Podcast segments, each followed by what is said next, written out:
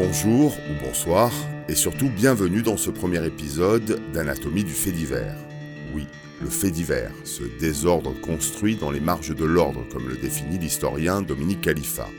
Autrement dit, le fait divers est une rupture dans le fil normal de la vie. Un accident, un incendie, un vol, un meurtre. Les statistiques évoquent le chiffre d'une personne sur trois susceptible d'être confrontée un jour dans sa vie à un fait divers. Ce podcast se propose donc d'approcher au plus près de ce fait anormal, de ce désordre, mais aussi et surtout de décortiquer les causes à l'origine de ce bouleversement, et ce ne sera pas le plus simple. Voilà, Anatomie du fait divers, épisode numéro 1, Edmund Kemper, une solitude américaine.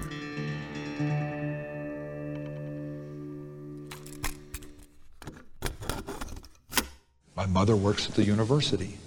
My mother won't introduce me to any young ladies at the university because I'm like my father, and I don't deserve to know any of those young ladies. So here she is holding these little girls up there. It's too good for me. Very special. If anything, I just Role destroy my long fantasy, but it took a lot of years to develop.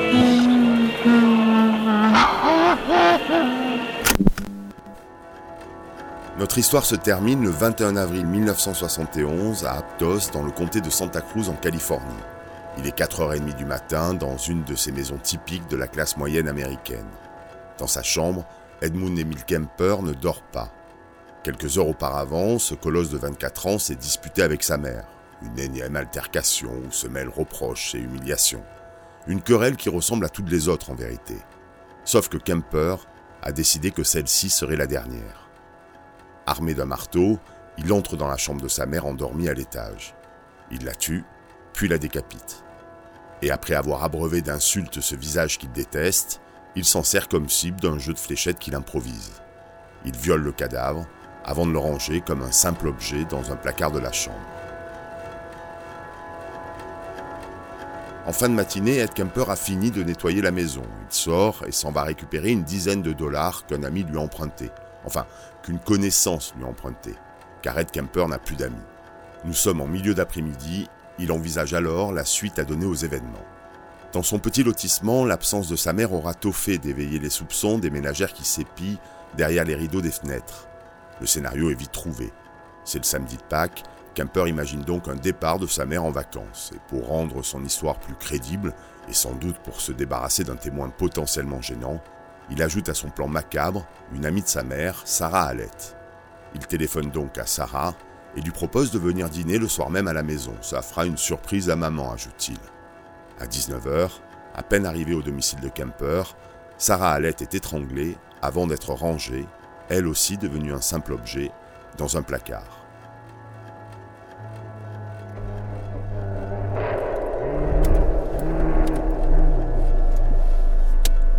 30 heures plus tard, et 1500 km plus loin, Ed Kemper entre dans une cabine téléphonique de la petite ville de Pueblo, dans le Colorado.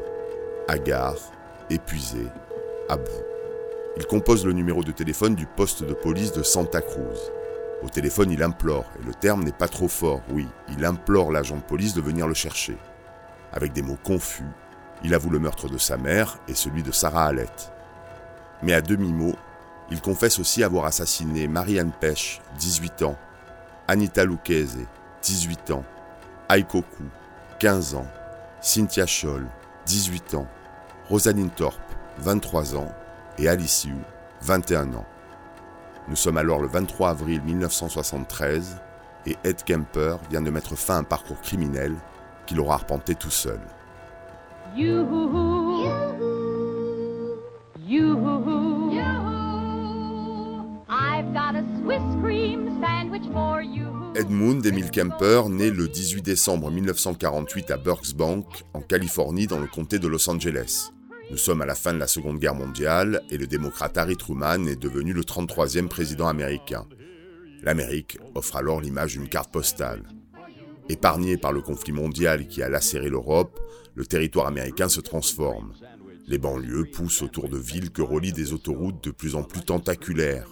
McDonald's inaugure ses premiers restaurants et Mattel inonde de Barbie le pied des sapins de Noël. Les Américains nagent dans l'American Way of Life, dans l'exceptionnalisme américain vanté par le sociologue Talcott Parsons. Voilà pour le recto de la carte postale, mais au verso de celle-ci pointent déjà les prémices d'une société divisée, morcelée. Ainsi, si le président Truman poursuit une politique sociale basée sur l'aide aux plus démunis, le Congrès républicain, lui, vote des lois qui limitent le droit de grève et les prérogatives syndicales. Et si des millions d'Américains pointent chaque jour dans des bureaux comme autant de petites fourmis laborieuses et insouciantes, des voix s'élèvent déjà pour dénoncer ce quotidien robotique, vide de sens. Une course de rats dans une chambre close, estime pour sa part le sociologue Paul Goodman. Mais l'Amérique de Kemper, c'est aussi celle des lois Crow, à la base de la ségrégation raciale, qui s'évite encore dans les États du Sud et qui ne seront abolies qu'en 1964. Le rêve américain reste un privilège réservé à l'homme blanc. À l'homme blanc qui pense comme il faut, a-t-on envie d'ajouter. Car les années 50 sont aussi celles de la peur rouge, la peur du communiste, celui que traque le sénateur McCarthy. La commission qu'il préside devient un grand théâtre où défilent les suppôts du communisme, ces grands messes, aussi médiatiques que pathétiques, laissent entrevoir la paranoïa d'une Amérique qui se fragmente. Et comme un écho à cette sourde fracture qui menace alors les États-Unis, la famille d'Edmund Kemper. There was a lot missing from my life, and it didn't necessarily mean feelings. It meant I had walled off this, this emptiness in my life. Okay, I had uh, an upbringing that was uh, some have called uh, La famille Kemper, c'est d'abord un père, prénommé Edmund, comme son fils. Militaire des forces spéciales, c'est un héros de la Seconde Guerre mondiale, mais c'est aussi et surtout le héros d'Edmund. Puis il y a la mère, Clarnell Strandberg. Cette femme, c'est d'abord un corps, 1m80, 100 kg. Mais c'est aussi une voix, une voix puissante et effrayante qui obsédera son fils toute sa vie. Une voix dont elle se sert pour asseoir son autorité sur une famille que complète les deux sœurs d'Edmund, Suzanne, l'aînée, et Hélène, la petite dernière. Nous avions une maison, tout allait bien, mon père ramenait de l'argent, explique Kemper quand il évoque les premières années de sa vie. Mais il ajoute aussi Le problème, c'est que ma mère ne voulait pas de cette vie vide, stéréotypée. Et en effet, l'American Way of Life ne comble pas la mère de Kemper. L'idéal de la femme au foyer, simple ménagère anonyme qui s'étale alors dans les magazines, Clarnell l'a en horreur. Ma mère était une sacrée fille, elle a devancé le mouvement de l'égalité des sexes, ironise Edmund. La mère de Kemper est une rôle de féministe. Son combat, ce n'est pas vraiment la défense du droit des femmes. Non, elle, son truc, c'est plutôt la destruction de l'image des hommes, incarnée par son mari et son fils. Alors au domicile familial, son terrain de jeu favori, c'est d'abord son époux qui fait les frais de son art de l'humiliation. Elle méprise cet ancien amoureux passé du statut de héros de guerre à celui de simple électricien, un manque d'ambition coupable à ses yeux. Mais plus encore, c'est la faiblesse de son mari qu'elle exècre. La faiblesse d'un père qui aime son fils et qui déjà ressent le besoin de le protéger des névroses maternelles. Et chaque jour un peu plus, les disputes au sein du couple s'organisent autour du petit Edmund, l'épouse reprochant au mari d'être un père trop protecteur, le mari accusant l'épouse de ne pas être une mère suffisamment aimante pour son fils. À la maison, les humiliations deviennent quotidiennes. Cette mère toute puissante n'a pas son pareil pour manier les mots comme des lames. Autant d'entailles dans l'unité familiale qui finit par céder. Deux camps sont désormais face à face. Les hommes d'un côté et les femmes de l'autre. Le mal et le bien. Et c'est au milieu de ce champ de bataille que se construit la personnalité de l'enfant Kemper, entre un père humilié et une mère et une grande sœur tyrannique. Il y avait un grand vide dans ma vie, et je ne parle pas de sentiments. J'ai simplement muré ce vide dans ma tête, analyse Kemper. On aimerait réduire ce grand vide qu'évoque Edmund Kemper à un simple vide affectif, mais cela serait une erreur. Sa mère lui témoignait des signes d'affection, et comme l'explique la criminologue Lygiane Égrier-Dormont sur France Culture dans une interview donnée en 1994, la mère de Kemper s'est occupée de lui. Il ne s'agissait pas d'une mère démissionnaire, mais elle ne lui a pas donné la seule chose qui lui manquait et qu'il souhaitait plus que tout, de l'empathie.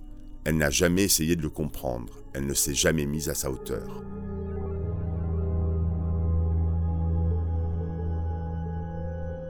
Incompris, comme livré à lui-même au milieu de ses propres sentiments, Edmund Kemper s'invente alors un jardin secret. Un jardin qu'il peuple de fantasmes de plus en plus sinistres. Le jour, avec sa petite sœur, il se met en scène dans des jeux qui tutoient le morbide. Ensemble, ils rejouent des simulacres d'exécution sur une chaise électrique ou dans une chambre à gaz. Et la nuit, il rêve de meurtre. Seul dans son lit, il assassine des professeurs qui le jugent fainéant, absent. puis il erre au milieu des cadavres de ses camarades de classe. Enfin, il rejoue cent fois la scène de l'assassinat de celle qu'il aime et qu'il déteste plus que tout, sa mère. Et nous en sommes là, en 1957, quand lassé des humiliations et du penchant de plus en plus prononcé de sa femme pour la bouteille, le héros d'Edmund, son père, fuit le domicile familial. Ed a alors 9 ans et il est déjà bien seul.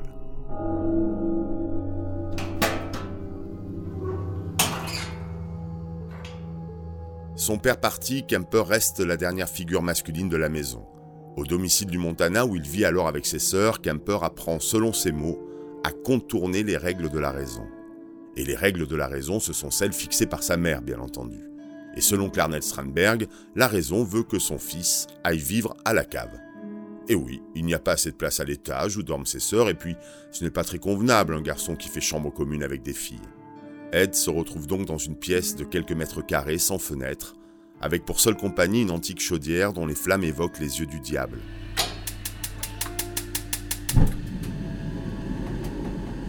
Je ne comprenais pas pourquoi, le soir venu, mes sœurs allaient dormir au paradis et moi, je me retrouvais en enfer. Très souvent, Kemper revient en interview sur ses longues nuits passées dans son réduit à développer des fantasmes de plus en plus complexes et détaillés autour de la mort. Je commençais à rêver d'un monde où les gens seraient inanimés, un monde où les gens ne pourraient pas me faire de mal. Il évoque également deux anecdotes qui éclairent sur l'adolescent qu'il est alors. Il y a d'abord ce spectacle de magie auquel il assiste à l'âge de 9-10 ans. Le tour est celui de la guillotine, durant lequel un magicien simule une décapitation en choisissant une personne du public. Kemper sera fasciné de son propre aveu par ce tour. Non pas par le tour en lui-même, mais plutôt par la beauté de la jeune fille choisie pour servir d'assistante. L'excitation qu'il éprouve dans la mort de cette beauté restera longtemps dans sa mémoire. La deuxième anecdote fut racontée par sa sœur cadette. Alors qu'elle se moquait de lui au sujet du béguin qu'il éprouvait pour une de ses professeurs, Kemper lui aurait rétorqué que rien ne pourrait se passer entre eux. Du moins, il faudrait que je la tue d'abord, avait-il ajouté. La puberté, pour Kemper comme pour tous les enfants, est une étape charnière. Pour lui, ce fut une douleur. Sa taille, démesurément grande, devient un handicap dans ses rapports avec les autres. J'ai développé une paranoïa artificielle à cause de ma taille. Quand je rentre dans une pièce, tout le monde me regarde, se souvient-il, avant d'ajouter La puberté est un moment très important dans la vie. Sans l'aide d'un adulte, un adolescent peut prendre un mauvais chemin. Moi, mon chemin c'était de retourner à la cave. Là, je rêvais pour me protéger. C'est à cette période que Kemper commence à développer des comportements de plus en plus singuliers, pour ne pas dire effrayants. Il s'attaque aux chats qu'il enterre vivants. Puis, une fois déterrés, il les décapite. Il conserve leur tête dans le placard de sa chambre. Ce sont ses premiers trophées. On le retrouve aussi le soir errant de jardin en jardin pour voler les sous-vêtements des voisines. Enfin, un jour, c'est la baïonnette à la main qu'il s'en va guetter une professeure qu'il désire. Edmund a alors 13 ans. I wanted to be with my father. That's a very topical uh, approach to it. I wanted to get away from my mother because I was dreaming, thinking, fantasizing murder all day long. I couldn't get it out of my head. She and I, I couldn't battle with her because I was very intimidated by her. She's six feet tall, she weighs two and a Nous quarter. sommes en 225 1961. pounds. She's not a Après quatre années de séparation, les parents de Kemper divorcent officiellement. Sa mère se remarie deux mois plus tard avec un homme très gentil, dit Edmund. De son côté, son père déménage à Los Angeles. Il se remarie lui aussi. Sa nouvelle épouse est elle-même déjà maman d'un enfant de l'âge de Kemper. Deux années vont passer avant qu'Edmund ne revoie son père. Deux longues années durant lesquelles il aura supplié sa mère de le conduire en Californie. Et en 1963, donc, Clarnell Strandberg cède aux demandes de son fils. Kemper s'installe à Los Angeles et découvre le nouveau foyer que son père essaye de fonder loin du Montana. Les premières semaines se passent plutôt bien, mais rapidement, le malaise s'installe. La nouvelle compagne de son père goûte mal à la présence d'un Kemper mutique, bizarre. En réalité, il est tout simplement de trop. Pour mon père, j'incarnais son ancienne vie, j'étais le symbole de ses échecs, résume-t-il. Et en effet, ne supportant plus la présence quotidienne de son échec, le père de Kemper renvoie son fils dans le Montana, chez sa mère. De retour au domicile familial, Kemper continue de subir les sarcasmes maternels. Il se réfugie donc dans ses fantasmes morbides. Et il commence même à leur donner corps. Il décapite de plus en plus souvent de chats dont on retrouve les têtes momifiées dans le placard de sa chambre. La découverte de ses dépouilles fait enrager sa mère, les conflits sont quotidiens, les humiliations arrivent à leur paroxysme. Kemper n'a alors plus qu'une idée en tête, fuir cet enfer, et il finit par mettre son projet à exécution. Il choisit la période de Noël et sa symbolique familiale. Le jour de la Thanksgiving, Edmund fuit l'enfer du Montana. Il part se réfugier chez son père qui accepte de l'accueillir de nouveau à Los Angeles et qui lui propose même de passer les fêtes de Noël en famille dans la ferme de ses grands-parents à Norfolk. Les fêtes de fin d'année en famille offrent à Kemper l'illusion d'une unité familiale retrouvée. Une accalmie de courte durée en vérité. Car pour la deuxième fois en quelques mois, son père va l'abandonner. En effet, prétextant des difficultés financières, le héros de Kemper lui annonce qu'il ne rentrera pas à Los Angeles, non, Edmund doit rester là, dans ce trou perdu de la Californie rurale, avec son grand-père et sa grand-mère, Maud Matilda Hudge Kemper. De son propre aveu, une femme qu'il déteste encore plus que sa mère. Nous sommes à Noël 1963 et Kemper n'est plus seulement seul, il est abandonné à présent. Right? But I got this domineering grandmother on my father's side. I got this uh, domineering grandmother on my mother's side who died before I was born.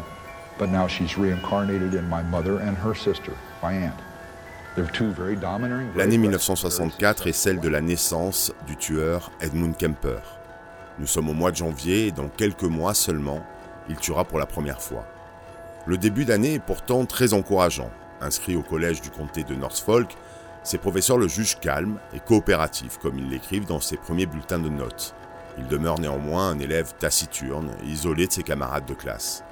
En dehors des cours et durant de longues après-midi, il chasse le lapin avec la carabine 22 long rive que lui a offert son grand-père.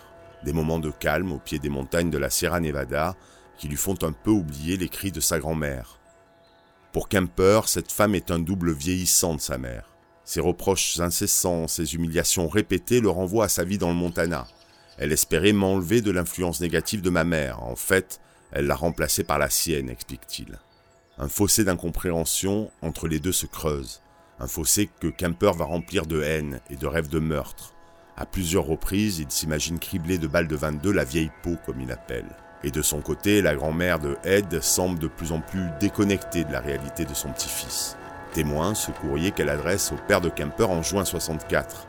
Dans cette courte lettre, elle écrit que le petit Edmund s'est bien adapté à sa nouvelle existence. Un mois plus tard, les faits vont venir la contredire.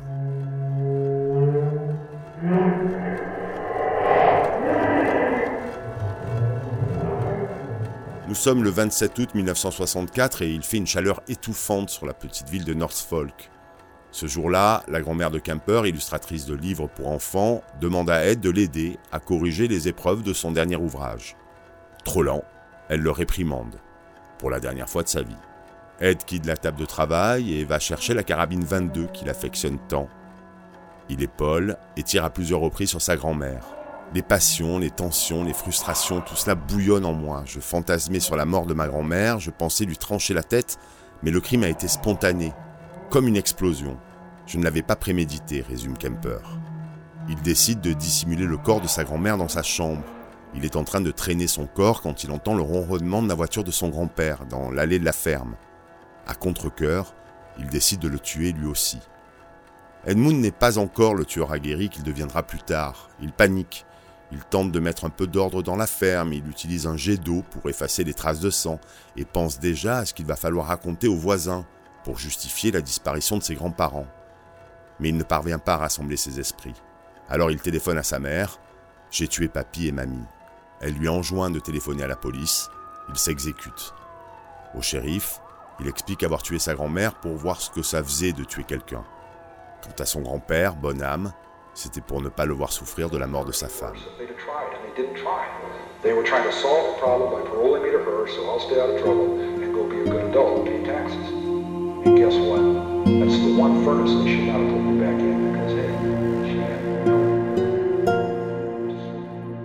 Arrêté pour ce double meurtre, Ed Kemper, qui n'a pas 16 ans, est placé sous la responsabilité de la California Youth Authority, l'équivalent de notre protection judiciaire de la jeunesse. On ordonne une expertise psychiatrique qui conclut à une paranoïa schizophrène, une maladie dont les symptômes sont des hallucinations auditives et visuelles, ce qui n'est absolument pas le mal dont souffre Kemper. Un mauvais diagnostic qui va déboucher sur un mauvais jugement. Kemper est déclaré fou, donc irresponsable de ses actes. Le 6 décembre 1964, il est donc envoyé au State Hospital d'Atascadero, un hôpital prison qui soigne les meurtriers atteints de pathologies diverses. Une nouvelle fois, Edmund Kemper se retrouve seul. Mais cette fois-ci, il ne va pas le rester longtemps.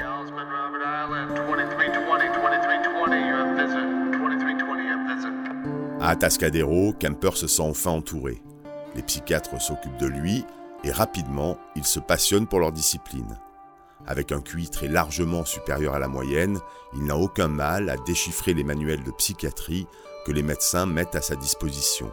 Oui, enfermé physiquement, il libère son esprit.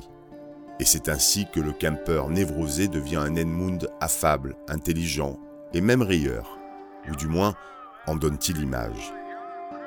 Peu à peu, il gagne la confiance de ses geôliers qui lui confient la responsabilité des tests psychologiques sur les autres détenus. Au contact des violeurs et autres meurtriers, il trouve une mine inépuisable d'informations. Comment on tue, comment on viole, comment on échappe aux enquêteurs. Le manuel de Kemper s'étoffe. Je suis né à Atascadero. Voilà comment Kemper résumera les cinq années qu'il passera derrière les grilles de l'hôpital. Et en 1969, jugé apte à la vie en société, Kemper est libéré. Il est alors âgé de 21 ans. Il reste placé en liberté surveillée durant trois mois. Le jour, Kemper étudie à l'université, avec d'excellents résultats d'ailleurs, et le soir, il dort dans un foyer. Et les 120 jours passés en semi-liberté vont finir par convaincre les juges. Il peut regagner le domicile familial. Seul impératif des psychiatres, Kemper doit être tenu éloigné de sa mère. La justice se tourne naturellement vers son père. En vain, celui-ci a disparu sans laisser d'adresse ni numéro de téléphone. Edmund Kemper rentre donc chez sa mère. Et ce retour, voilà comment il le résume.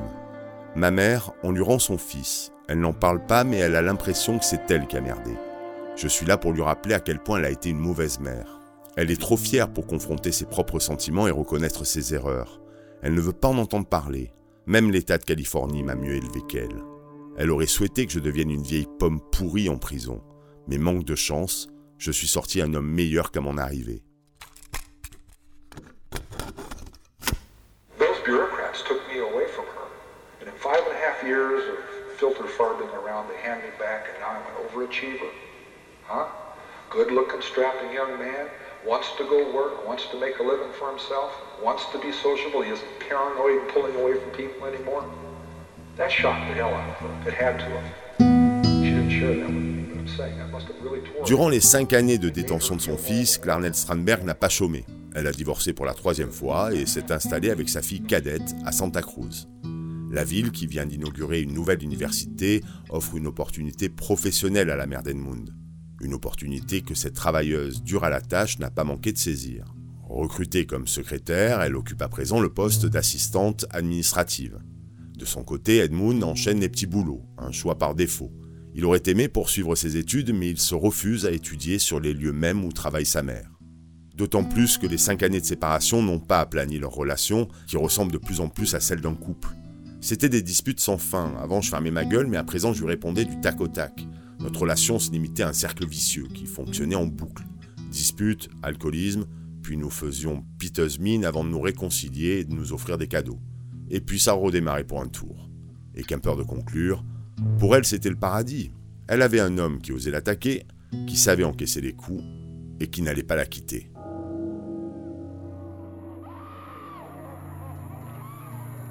La nuit est le théâtre de leurs disputes.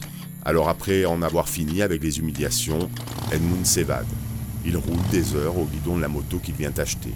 Et on le retrouve au petit matin, affable, venir présenter ses excuses au voisinage pour le dérangement occasionné par le bruit.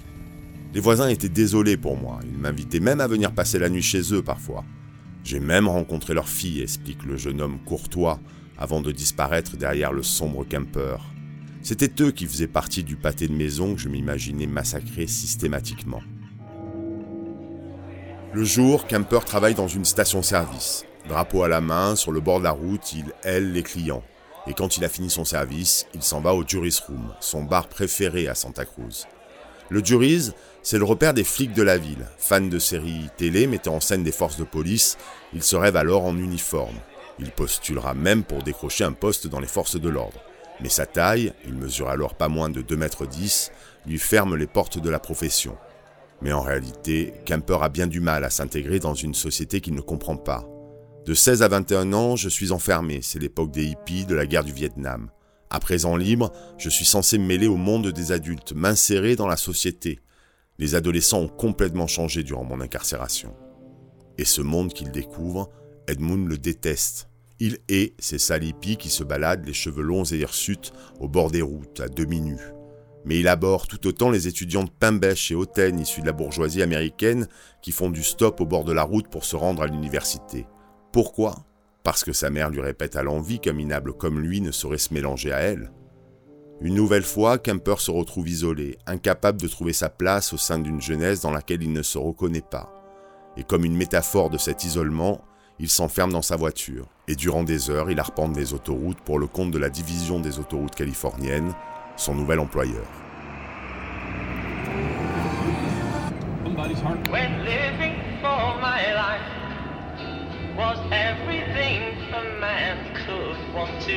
Je venais de sortir de prison, conduire était une manière d'exprimer mon sentiment de liberté, de me nettoyer de toutes ces pensées négatives. Kemper adore la route. Victime d'un accident de moto, il a investi l'argent de l'assurance dans une Ford Galaxy 500. Avec son empattement de 3,10 mètres et ses 265 chevaux, le choix de cette voiture n'est pas innocent. La Ford Galaxy, c'est aussi le véhicule qui équipe les forces de police. Autrement dit, un véhicule rassurant. Sur les routes, l'autostop est alors une activité très en vogue. Pour les hippies d'abord, le stop est inscrit dans l'ADN du mouvement, mais l'autostop est aussi privilégié par les étudiants et les étudiantes. En effet, le réseau de transport public est réduit à sa plus simple expression. Sur les 74 millions de véhicules qui circulent alors aux États-Unis, on ne compte que 250 000 bus. Alors durant deux ans, Kemper va, selon ses estimations, transporter plus de 200 étudiantes américaines, un moyen pour lui de nouer des relations sociales. Je voulais rattraper 5 ans et demi d'absence durant lesquels je n'avais pas été dans la société. Tous ces enfants étaient devenus des aliens pour moi. Il fallait que je comprenne pourquoi ces gosses étaient si différents de moi. Seulement voilà, les jeunes étudiantes sont méfiantes. En effet, le stop, c'est le risque de la mauvaise rencontre. D'ailleurs, le gouvernement de Californie multiplie les campagnes de sensibilisation sur les risques que représente le fait de monter dans un véhicule avec un inconnu. Méthodique et intelligent, Kemper travaille alors différentes techniques d'approche. Il peaufine ses attitudes, ajuste son costume de jeune homme bien sous tout rapport. C'était comme un jeu d'échecs, je faisais des paris, je me disais, tu vois ces deux filles là-bas là C'est impossible qu'elles montent avec un inconnu. Mais je gagnais ce pari tout le temps, car je savais désamorcer la situation. Donc oui, au début c'était un jeu. Au début seulement, explique Kemper. Nous sommes à la fin de l'année 1971, Kemper connaît à présent les moindres recoins des routes californiennes. Il maîtrise toutes les subtilités de l'autostop. En revanche, il peine à contenir la violence de ses fantasmes sexuels morbides. Kemper, qui a alors 23 ans, est en vérité un volcan prêt à exploser.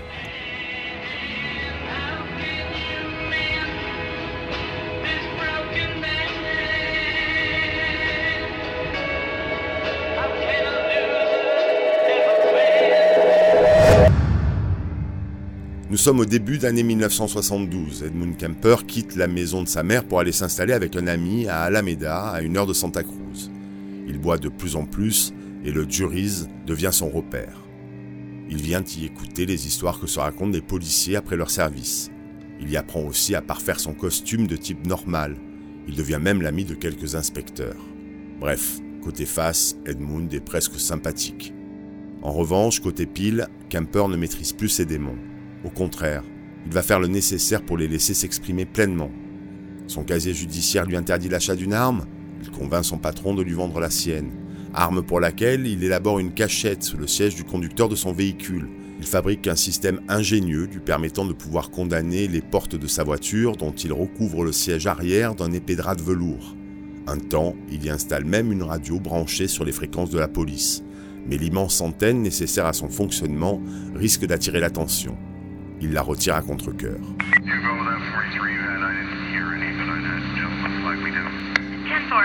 Mais il colle sur son pare-choc le sticker du parking de l'université de Santa Cruz. Il a réussi à convaincre sa mère de lui en donner un. Cela suffira à faire de lui un étudiant auprès de ses futures victimes, pense-t-il. Enfin, il relit les notes qu'il a accumulées depuis deux ans. Sur une feuille, la liste des questions qu'il faut poser aux jeunes filles qu'il prendra en stop, afin d'être certain qu'elles répondent à ses critères d'exigence. Je savais comment procurer des victimes, mais je n'étais pas intéressé par ces salipis que l'on voyait un peu partout à l'époque. Cela aurait été trop facile. Ce n'était pas mon but. Je voulais frapper la société là où cela lui faisait le plus de mal, en lui prenant ce qu'elle avait de plus précieux, les futurs membres de l'élite, les gosses de riches avec leurs airs supérieurs, les garçotaines.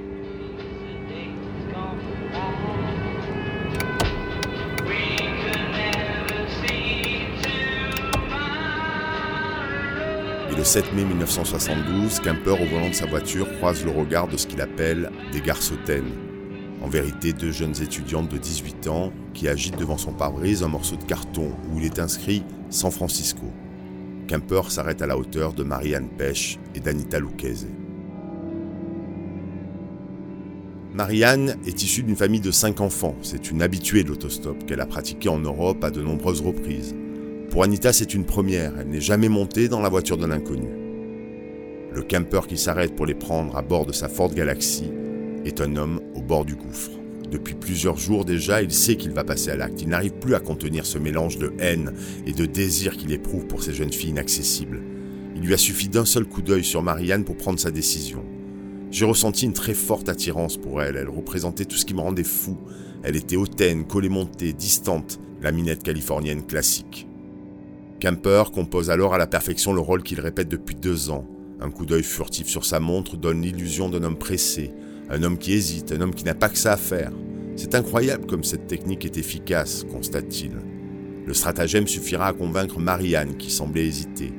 Avec Anita, elle finit par s'installer dans la voiture, la portière se referme, le piège aussi. And I'm looking at her, and she keeps looking at me. I'm thinking she's playing this little game. so to speak. It's just this little psychological game back and forth that men and women do sometimes.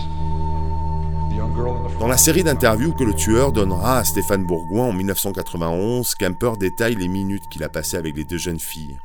Dans ses confessions, il évoque un jeu de regard avec Marianne. Vous savez, ce type de regard que se lance un homme et une femme, dit-il. Tout ceci n'est que mensonge ou fantasme. Kemper ne séduit pas, il terrorise. Et la suite, c'est la terreur justement. La terreur qui brise la voix d'Anita quand elle demande au géant pourquoi est-il sorti de l'autoroute? Et pourquoi s'arrête-t-il là maintenant sur ce petit chemin de terre isolé? Mais que veut-il? Plus calme, Marianne tente de le raisonner, de rebrousser chemin, de reprendre la route. Mais Kemper ne peut plus reculer. Je ne peux pas les laisser s'échapper, c'est trop risqué et Marianne me fait basculer dans le crime par sa sophistication, par la distance qu'elle met entre nous. Je ne peux plus supporter ça. Cela fait cinq ans que je n'ai pas baisé. Je suis trop impatient. Et c'est elle, Marianne Pêche, qu'il poignardera en premier après avoir enfermé Anita dans le coffre de la voiture.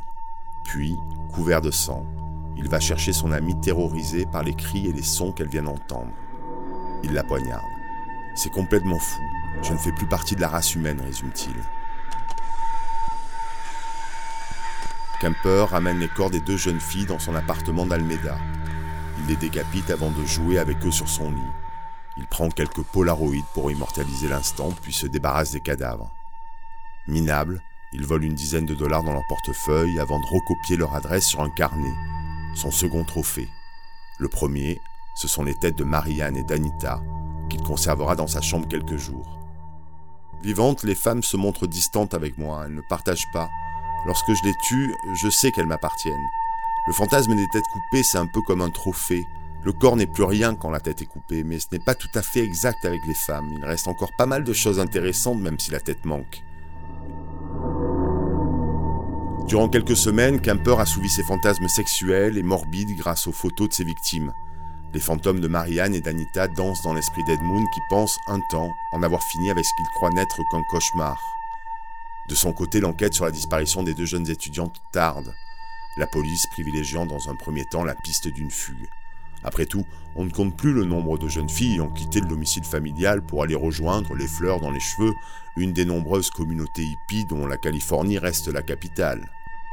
Quatre mois s'écoulent, quatre mois durant lesquels s'effacent la peur et les regrets des premiers crimes, comme le confesse Kemper. Alors il reprend la route. Et le 14 septembre 1972, Aikoku, une adolescente de 15 ans à peine, monte dans la Ford Galaxy 500. Elle subira le même sort qu'Anita et Marianne.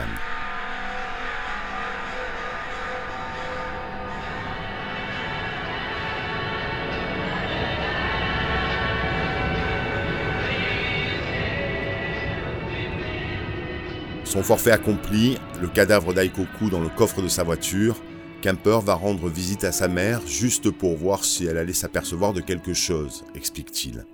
Très fier d'avoir pu embobiner sa mère, il rentre chez lui. Là, il se livre à des actes de cannibalisme sur le corps de sa victime. Cela me permet de la posséder à nouveau, dit-il. Si sa frénésie meurtrière semble de plus en plus inquiétante, Kemper n'en reste pas moins un esprit froid, flegmatique. Ainsi, il parvient quelques semaines seulement après l'assassinat de sa dernière victime à faire annuler son casier judiciaire, préalable nécessaire à l'achat d'une arme à feu. Pour cela, il a dû subir un examen psychiatrique poussé, mené par deux experts, lesquels concluront que M. Kemper ne représente aucun danger pour lui-même ou pour la société. Une précision, le jour de cet examen, les restes de la jeune Aikoku sont encore dans le coffre de la voiture de Kemper garée devant le cabinet des psychiatres.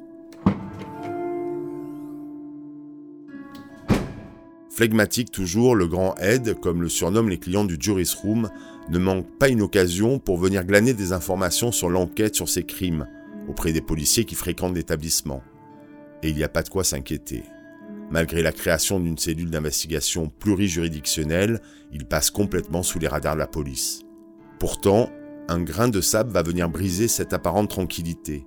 En effet, Kemper, qui s'est blessé au bras lors d'un nouvel accident de moto, voit le médecin du travail lui interdire de reprendre une activité professionnelle. Cette perte de revenus oblige Kemper à retourner vivre chez sa mère. Sans activité, soumis aux incessantes critiques de sa mère, Kemper se réfugie au Juris Room. Il en devient un habitué, un pilier. Quand je suis ivre, je ne peux rien faire. Voilà pourquoi je bois constamment. Je veux stopper cette folie. L'alcool comme une camisole de force. Kemper perd pied. Il sent aussi que l'enquête progresse. Il devient paranoïaque. Il commence à se débarrasser de ses trophées, des sacs à main de ses victimes, des nattes de cheveux qu'il a tressées, le butin de la mort.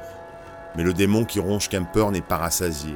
L'alcool et les barbituriques n'ont pas assommé la bête qui le dévore. Alors, il se remet en route.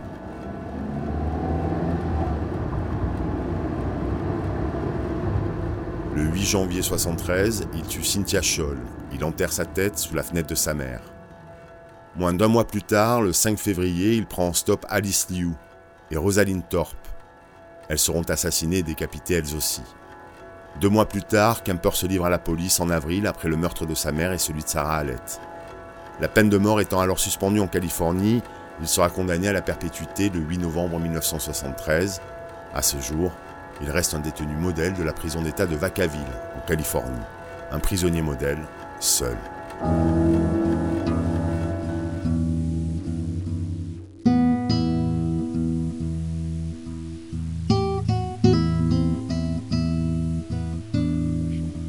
If anything, I was destroying icons. I was hurting her without her even knowing it. Again, it's that picayune, little petty, uh, ineffectual, I'm getting back at you, but I don't have the heart to tell you what I'm doing.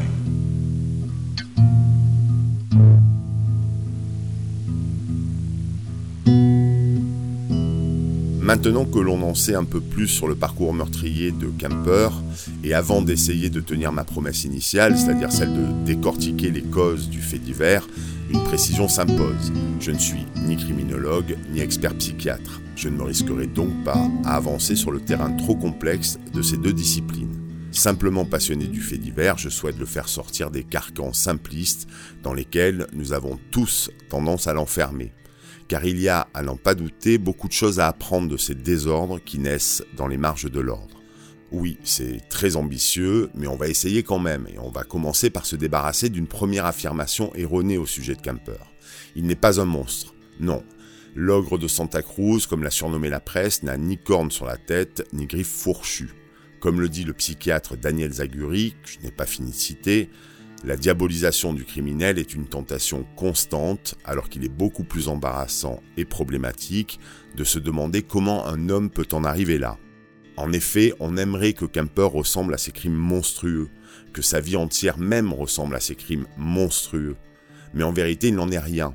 Et confondre Kemper avec un croque-mitaine, c'est refuser de s'avouer que ce tueur, après tout, ce pourrait être nous. Oui, alors pourquoi lui? Ben, Comme souvent, c'est dans l'enfance qu'il faut aller chercher les racines du mal. Comme 95% des tueurs en série, l'enfant Kemper a été victime de maltraitance, physique d'abord. Sa mère avait tendance à le battre, même parfois à coups de ceinture, et bien entendu, elle l'a réduit à l'exode dans une cave. Quant à sa grande sœur, elle ne s'est jamais faite prier pour lui donner quelques roustes. Ces violences physiques auront bien entendu eu des conséquences sur le développement de Kemper. On pense notamment à ses tendances suicidaires observées par sa tante ou ses amis alors qu'il n'a pas 10 ans. Mais une autre forme de violence semble avoir joué un rôle plus important dans la construction du meurtrier. C'est l'isolement. Oui, l'isolement dans lequel il s'est retrouvé tout au long de sa vie, et avec lui le sentiment de solitude qui n'a jamais semblé le quitter. Cette réclusion, subie ou provoquée, c'est une strate importante du terreau des atrocités de Kemper. Il y a d'abord l'isolement affectif, celui dans lequel sa mère l'a abandonné. Enfant, elle se refuse à l'enlacer pour ne pas en faire un homo. Les attentions trop prononcées de son mari la rendent d'ailleurs hystérique sans empathie pour lui, incapable de regarder le monde à travers les yeux de son fils, elle érige l'égoïsme en mode de vie. Alors, bien sûr, le père de Kemper va tenter de compenser le manque de sentiments maternels. Mais on osera dire que rien ne remplace l'amour d'une mère. Et cette réclusion dans laquelle se retrouve Kemper est d'autant plus forte que sa mère va la doubler d'une opposition entre les hommes et les femmes de la maison. Les hommes sont des faibles, des lâches, les femmes sont fortes, courageuses. Elle retire même à son fils le droit de se mélanger à ses sœurs. Ainsi, Kemper se retrouve isolé non seulement dans son statut de fils, mais aussi dans son statut d'homme. Plus incapable de nouer des relations avec les filles, il finira par les haïr. Il n'est donc pas surprenant de l'entendre dire que sa véritable vie a commencé en prison. C'est là en effet qu'il découvre, avec le personnel hospitalier, ses premières véritables relations humaines. L'isolement se termine. Kemper trouve des personnes pour se mettre à sa hauteur. Il est enfin écouté. En revanche, l'isolement, il va le retrouver à sa sortie de prison. Comme perdu au milieu d'une jeunesse qui se construit autour de la contestation de la guerre du Vietnam ou de l'adoration de gourou hippie, Kemper ne trouve pas sa route au milieu des gens de son âge. La solitude qu'il éprouve est similaire à celle d'un cosmonaute au milieu de martiens, d'aliens comme il le confesse. Mais attention, comme nous l'avons dit, le sentiment d'être seul éprouvé par Kemper n'est pas la cause de ses meurtres. En revanche, son isolement fut un terrain propice à ses fantasmes meurtriers. Isolé, qui était là en effet pour répondre aux questions de l'enfant Kemper? Quelle oreille attentive pour l'écouter et surtout pour lui répondre, afin de mettre fin à ses délires dans lesquels il s'enfonçait alors? Qui pour lui expliquer que le meurtre n'est pas le meilleur moyen pour faire taire un ennemi? Dans le silence de la cave dans laquelle sa mère l'enferme, c'est donc un champ libre de toute barrière qui s'offre à ses fantasmes. Et son fantasme le plus cher, reste celui de ne plus souffrir. Et pour ne plus souffrir, il faut que les autres cessent de lui faire du mal. Conclusion de Edmund, il faut que les autres meurent. Qui était là pour venir lui expliquer qu'il se trompait à ce moment-là? Personne. Et surtout pas sa mère, donc, le point central de la psyché de Kemper. En interview, même s'il le dit à sa manière, l'amour de sa mère transparaît.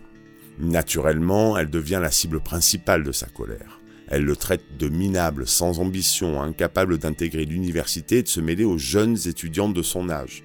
Sa vengeance se porte donc sur les étudiantes, si chères aux yeux de Carnel Strandberg. Il viole et tue ce qu'il ne peut pas posséder. Il s'offre le sentiment de toute puissance qui lui était jusqu'ici interdit. Mais attention, le sexe a ici un rôle utilitaire seulement. Kemper n'est pas un criminel sexuel. Kemper commet des crimes de sexe. Comme l'explique une nouvelle fois Daniel Zaguri, le sexe est ici une arme par destination, c'est-à-dire un moyen d'atteindre l'orgasme, donc le crime.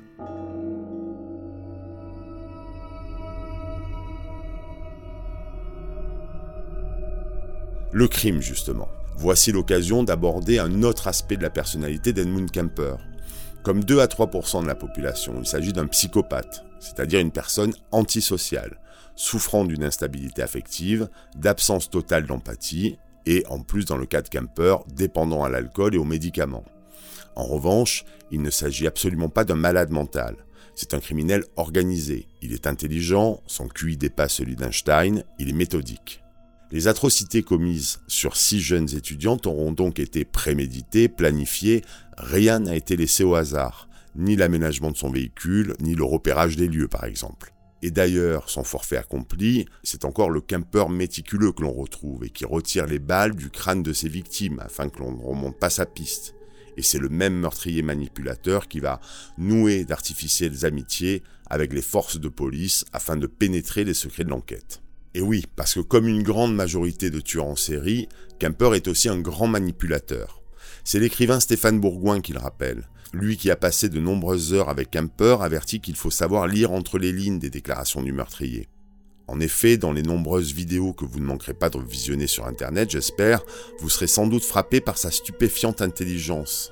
Une intelligence qu'il met au service d'une analyse extrêmement sincère de ses actes, sans concession, il offre ainsi le visage d'un individu victime de sa mère, puis d'un système qui n'a pas voulu de lui. Mais à plusieurs occasions, le costume qu'il a revêtu craque et laisse apparaître la face que Kemper s'emploie à cacher. Un meurtrier qui refuse d'assumer la responsabilité de ses actes, un psychopathe sans empathie pour ses victimes qu'il finit même par chosifier.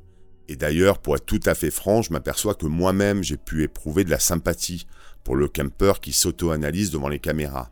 Disons que je lui ai offert l'empathie qu'il a refusée à ses victimes. Ces victimes, justement, dont on ne connaît que l'âge et dont il ne reste que de rares photos. J'ai eu beau chercher des informations sur elles, rien. Pas grand-chose, du moins comme si elles étaient condamnées à rester dans l'ombre du géant camper. Ce qui nous amène au regard que nous portons sur les tueurs en série, et c'est notre dernier point, rassurez-vous. Un rappel d'abord, le terme de serial killer a été inventé par Robert Hessler. Cet agent du FBI, qui a passé de longues heures à questionner Kemper, est considéré comme l'un des premiers profilers américains. Ressler explique que l'idée lui est venue en sortant du cinéma. Il venait de regarder un serial, c'est-à-dire un film à épisodes, que l'on passait dans les cinémas dans les années 70. Il lui tardait du samedi suivant. Ainsi a-t-il fait le lien entre film et crime.